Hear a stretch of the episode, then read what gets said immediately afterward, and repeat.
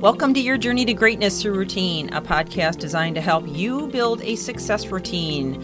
My name is Michelle Steffes, and I'm author of the book, and I'm excited to come to you today with more insights and ideas to accomplish your success routine because it's not the big things we do, but the little things we do every day that make the biggest difference. So let's get on with the podcast.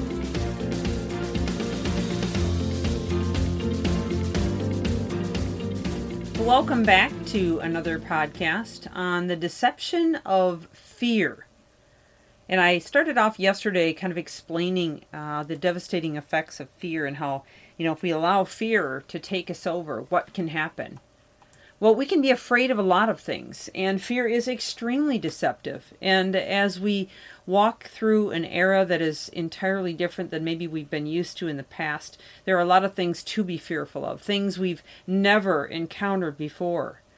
Fear of, of change, fear of those who are different than us, fear of what could happen, fear of what might happen if we don't take action, fear if we do take action, fear of risk taking opportunities, possibly wonderful new opportunities you could be taking right now. Fear of, of growth, because sometimes growth is painful, sometimes growth is difficult. Uh, fear of learning we might be wrong about something. Maybe something we've stood for our entire lives, something that we've been taught since as long as we can remember fear of having to admit that maybe we misunderstood someone or we didn't interpret something the right way and we may lose our sense of core values or or well-being if we decide that we have to confess that maybe we were wrong. You know and, and this is really true on all fronts. This is not pointing at any specific issue or or or concern that's going on in today's society. It's just a natural fact that that we don't want to admit. And, and sometimes we wrap our value in the fact that we can't be wrong. And so we're afraid to admit we could be wrong about somebody or something or maybe a circumstance that happened to you or maybe uh, something that you stood for and you found out wasn't right. And i see happening to people i have my whole life.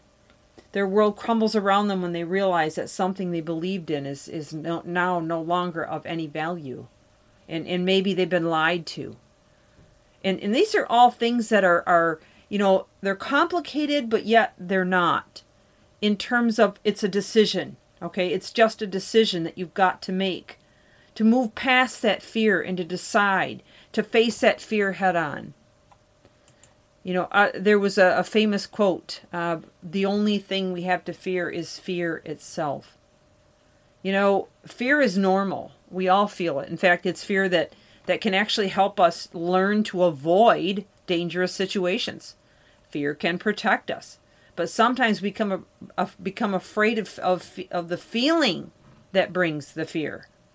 Sometimes we the very same symptoms that can help us or save our lives or or push us through a change that we need to make or make us anxious and make us fearful is is the very thing that is stopping us from moving to the next level. A major aspect of anxiety is the tendency to develop a fear of fear. In other words, we become afraid when we have feelings which we attribute to anxiety or fear, no matter what the reason. In this case, not only do we try to avoid the fearful situation that has started these feelings in the first place, but the feeling of fear also becomes something we want to try to avoid. This is the basis of anxiety and panic attacks, the fear of fear. So, clinically speaking, what is a panic attack? Well, it's an intense feeling of fear that results in a surge of adrenaline in our bodies. Now, we all know that when we're in fear or stress, we release adrenaline and cortisol. And as you know, cortisol can paralyze the frontal cortex of the brain, and adrenaline, adrenaline is a hormone that's released by the adrenal gland, gland and it's perfectly normal to have an adrenaline surge. And that adrenaline can make us feel like we're invincible or we have this incredible power within us that we didn't really notice before. And and you know it, it, it shows up in different situations, either in fear or life threatening or stress, as something that's that's particularly demanding or, or exciting. So for those who are interested in sports and athletes, you know, oftentimes they're told to bring that on because it will help them to perform better if they have that adrenaline rush. They they manage it from a different way though, using a different perception rather than being frightened by it, they use it as an accelerator. So, really, it does boil down to perception, whether you're an athlete or you're not an athlete. Okay? And what it does is it allows airways and blood vessels to dilate, which results in more oxygen being sent to the brain, respiratory system, and muscles. This helps us feel stronger and more able to function in scary or anxious or exciting situations. Oftentimes, when I uh, talk to speakers or I'm coaching them and helping them to perform better, I tell them, look, just make a flip in your mind. The same anxiety that's coming on you that you're afraid of an audience, afraid of speaking, you can flip over in your mind with a different perception that you're excited about sharing and making an impact in the audience. And you'll notice a much better result. So, no matter what situation you're in, it's about changing the perceptions. A quick story a young woman is standing at a curb and steps foot out into the street.